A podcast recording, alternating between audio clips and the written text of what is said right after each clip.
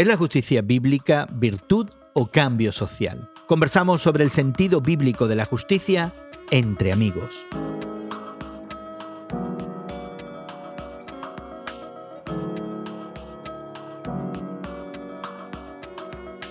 Gracias por acompañarnos en esta conversación entre amigos eh, con Elsa Amazón, Guillermo Serrano y tu servidor Gerson García, conversando como lo hacemos regularmente acerca de algunos temas que nos llaman la atención, que creemos que son importantes y los tratamos de ver desde la perspectiva del Evangelio, de la revelación que encontramos en la Biblia y de la tradición cristiana.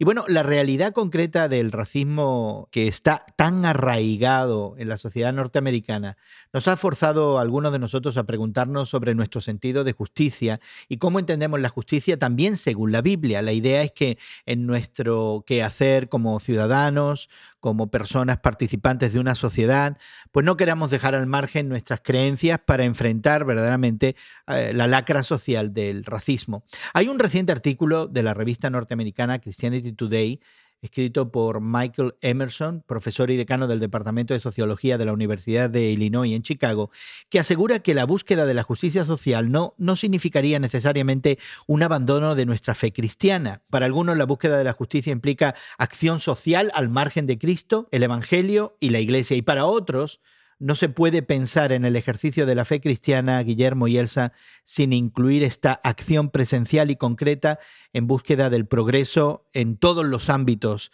de la sociedad humana. Déjenme citar a un evangelista que fue famoso a nivel mundial, eh, contemporáneo como lo fue Billy Graham.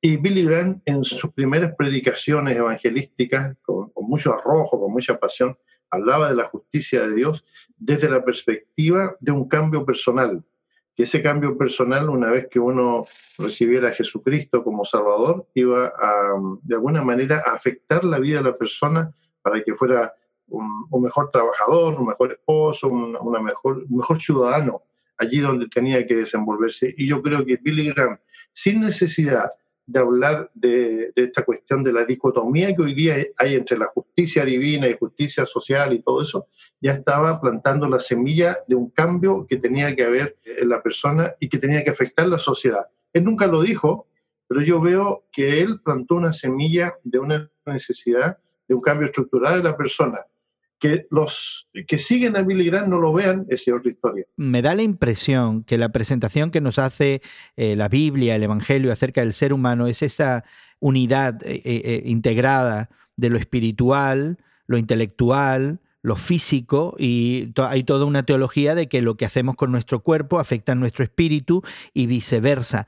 Y realmente esta separación entre lo que es mi disposición interna de la justicia a lo que es mi acción externa, realmente en la Biblia parece no existir. ¿No será que Billy Graham se dio cuenta de eso en los años 40 y 50 del siglo XX? Yo creo que se dio cuenta y lo plasmó de una manera muy interesante, pero lo concreto de este artículo, que me dejó muy pensativo, es que nosotros, eh, ciudadanos de esta parte del siglo XXI, hemos hecho una diferencia entre lo que es la justicia personal que uno tiene y la justicia de Dios que uno la ve como algo netamente o solamente en el mundo espiritual. Y ahí está nuestro error. Ese es el, ese es el error del que, de que todos nosotros participamos. Yo creo que es indivisible la acción de un hombre justo que es justo verticalmente en su relación con Dios, expresando esa, esa justicia que le viene verticalmente de la divinidad, expresándola a nivel horizontal hacia el semejante, hacia el prójimo, especialmente hacia el más necesitado. Sin embargo, Elsa, en nuestra Biblia solamente tenemos la palabra justicia, tanto para describir lo que tú nos dices es una condición interna, una predisposición interna, una especie de virtud, en, contraposición a lo que es la acción militante en el mundo para, para, que el mundo sea mejor, para que dejemos de oprimir al pobre, para que hagamos bien a la viuda y al huérfano, para que recibamos con nuestros brazos abiertos al extranjero. Es decir, la Biblia presenta estos dos aspectos, pero no están desconectados eh, el uno del otro. Pero ¿qué nos ha pasado? ¿Qué nos ha pasado para distanciar estos dos conceptos que de otra manera en la Biblia aparecen como dos aspectos de la misma cosa? Se cita en este artículo el pensamiento o la idea de Martin Luther King Jr. cuando dice que aplicando las enseñanzas de Jesucristo decía que un grupo que gana una, una batalla eh, puede ganarla, pero que es una guerra perdida, porque esto marca el comienzo de un ciclo interminable de conflicto y de odio. Y en realidad el artículo también hace una referencia a Efesios capítulo 6 en, la Biblia, con la pregunta, ¿hay alguna sociedad en algún lugar donde no haya grupos dominantes y opresores y donde no haya grupos marginados? Y esto, esto cuadra muy bien eh, de acuerdo a las circunstancias que estamos viviendo en todo el mundo. Y entonces, citando la Biblia en Efesios, dice, porque no luchamos contra gente como nosotros, sino contra espíritus malvados que actúan en el cielo. Ellos imponen su autoridad y su poder en el mundo actual.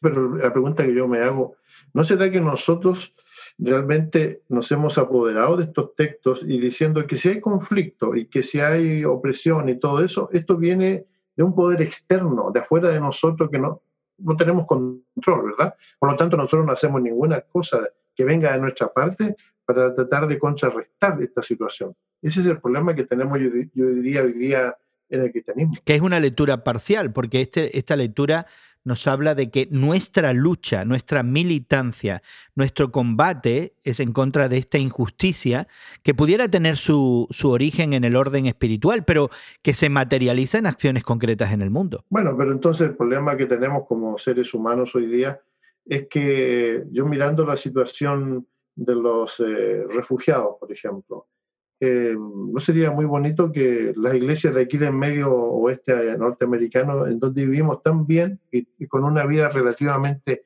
fácil, eh, apadrináramos una familia? Es decir, que la, la, la, acción se viera de que nuestra justicia personal se transfiere también a una justicia para aquellos que están necesitados, ¿no sería bonito verlo esto? Y sin embargo no lo vemos. O no lo vemos con la frecuencia y con la prominencia que debiéramos. Pero entonces ahí está el problema de la justicia, es decir, la justicia que yo heredo, ¿no? De nuestro encuentro con Dios y de que el perdón de los pecados y todas aquellas cosas que podemos de alguna manera hacer una declaración muy, muy apegada a los credos históricos de la Iglesia. Hemos sido salvados por fe, tenemos justicia, pero esta justicia nuestra, es decir, estar en relación con, con la divinidad, no se proyecta para, en forma horizontal para aquellos que lo necesitan, porque algunos tienen miedo de esta justicia social porque sería un abandono o una traición a la justicia de Jesucristo. A mí me parece también eh,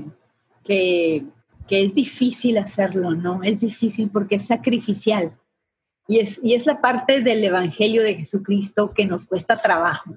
Es muy fácil, no quiero decirlo fácil, eh, pero es más confortable a nuestra alma vivir y, cultivar nuestra relación vertical con Dios, los devocionales, los estudios bíblicos, las conversaciones teológicas entre amigos, entre grupos en nuestras iglesias, que todo eso, eh, gracias a Dios por eso, y el, el Espíritu Santo nos ilumina y nos santifica y nos va llevando más y más al conocimiento de Dios.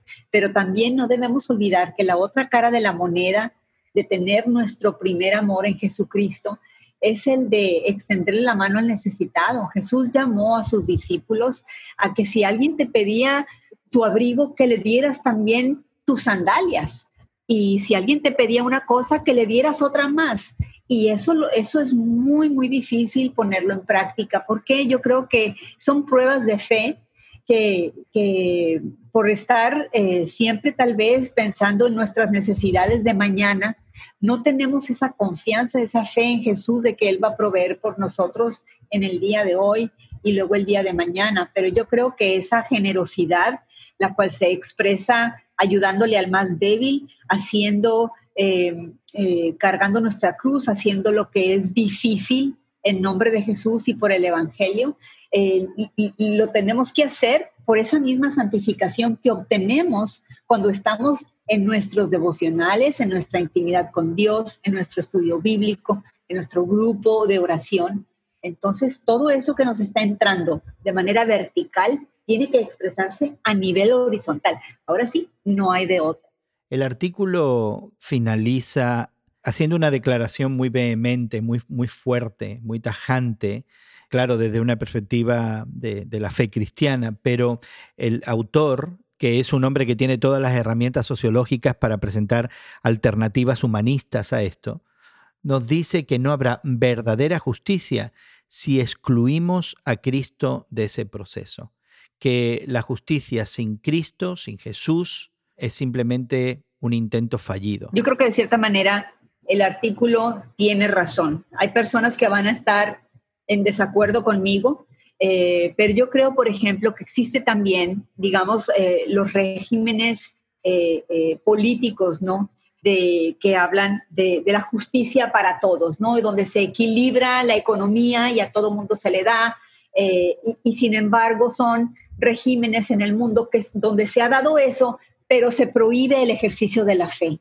Entonces, yo creo que de cierta manera el ejercicio del bien tiene que estar, sí, acompañado de una palabra de ánimo que guía a, la persona a decir, te estoy dando esto en el nombre de Jesucristo, te estoy dando esto en el nombre de, Dios Padre, porque Él envió a su único Hijo y él, nos, él me ha salvado a mí y quiero que te haga lo mismo a ti. Y, y, entonces en ese momento, de cierta manera, compartir el Evangelio, tal vez no a la primera o a la segunda vez que una persona tiene esa relación, ¿no? De hacer el bien práctico, pero pero en mi opinión muy personal, creo que de cierta manera sí se tiene que expresar eh, y, hacer, digamos, el, enlace, ¿no?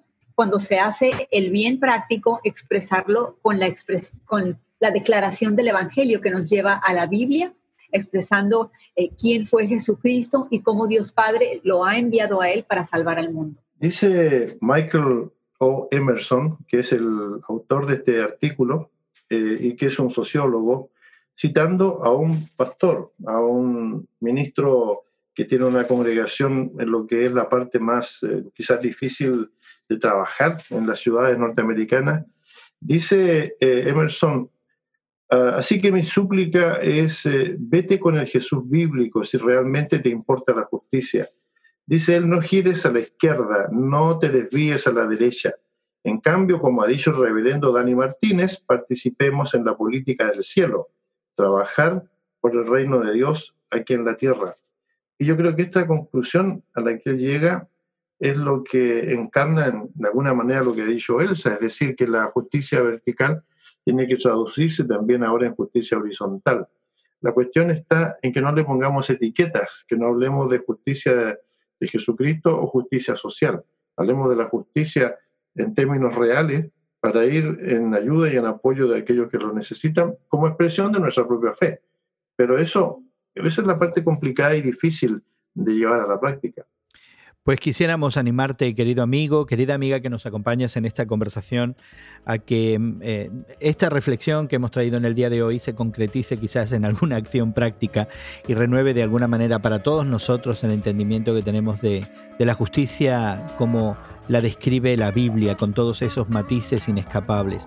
Quisiéramos animarte a ponerte en contacto con nosotros, a darnos tu impresión, intercambiar ideas y puedes hacerlo visitando nuestra página en internet radiomudi.org o puedes encontrarnos en Twitter. En Twitter somos tus temas de hoy, tus temas de hoy en Twitter.